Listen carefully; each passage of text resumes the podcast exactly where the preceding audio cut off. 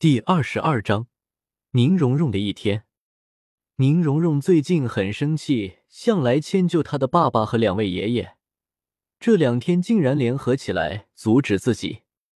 他只想出宗门看看，每天都在宗门待着，就算七宝琉璃宗再怎么瑰丽华美，一连待了十二年，宁荣荣也腻了。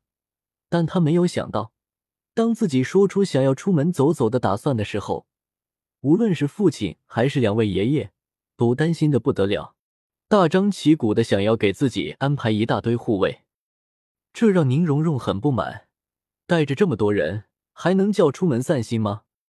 而且自己都已经十二岁了，凭什么还把自己当孩子看？若是一般的大家闺秀，或许就会放弃了。但宁荣荣可不是一般人，她可是七宝琉璃宗的小魔女，怎么可能循规蹈矩？今天一大早，天都还没亮，宁荣荣便摸黑爬了起来，躲过了所有人的视线，悄咪咪的溜出了七宝琉璃宗。原本宁荣荣以为，只要出了宗门，自己就能像话本里说的一样，天高任鸟飞，海阔任鱼跃。但谁知道，现实根本就不一样。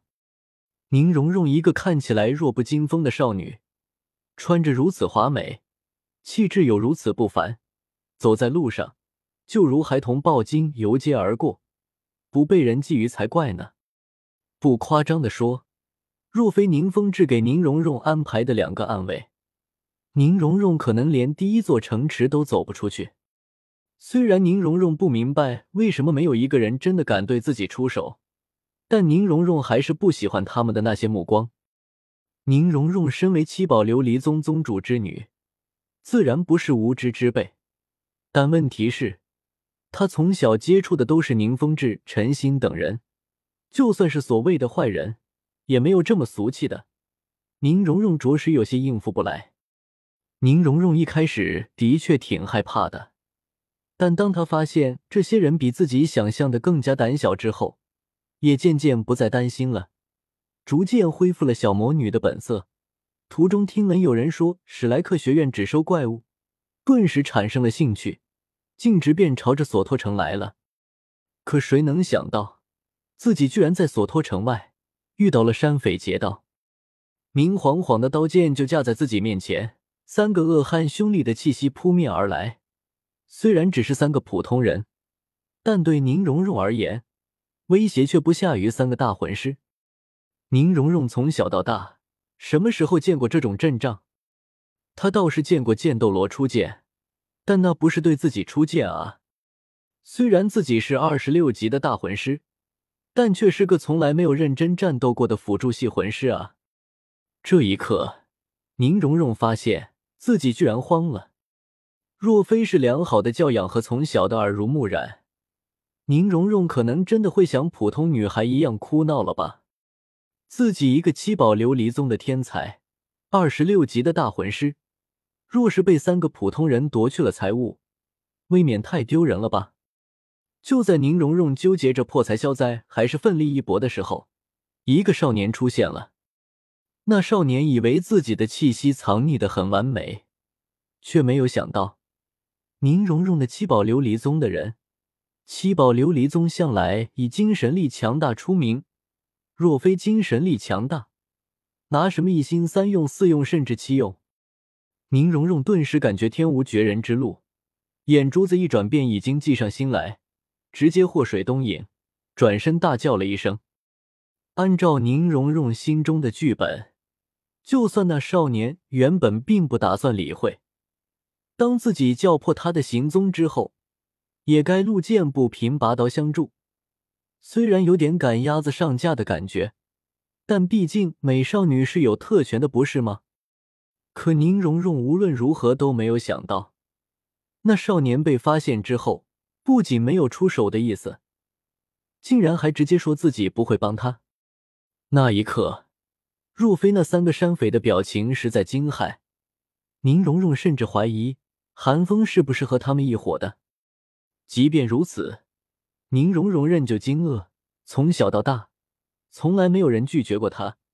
别说是拒绝他，就连让他不高兴的人都没有。即便是宁风致，也是百般迁就自己，更别说是自己两位爷爷了。可眼前这个看起来还算顺眼的少年，居然拒绝了自己，眼瞎了吗？没看见自己是美少女吗？这个人还是男人吗？他难道就忍心看到自己落到那三个山匪手中？宁荣荣心中反复闪过这几个问题，定定的盯着韩风，一对美目之中满是气恼与难以置信的神色。也因此，宁荣荣并没有发现那为首的山匪情绪激荡之下，竟抽出钢刀，抽刀朝着自己劈来。当宁荣荣发现的时候，已经晚了。就连暗中的两个暗卫都没有想到这山匪会突然出手，想要救援的时候已经为时过晚，心都快跳出来了。唯独那少年反应了过来，一直盯着那少年的宁荣荣看见，那少年眼底闪过一抹错愕和紧张，浑身绽放火红的烈焰，炽热的气息涌现。原本就带着红雾的碎发瞬间化作火红色，在阳光的照耀之下，显得格外耀眼。火焰之中，宁荣荣看到两道黄色魂环中的一枚亮起。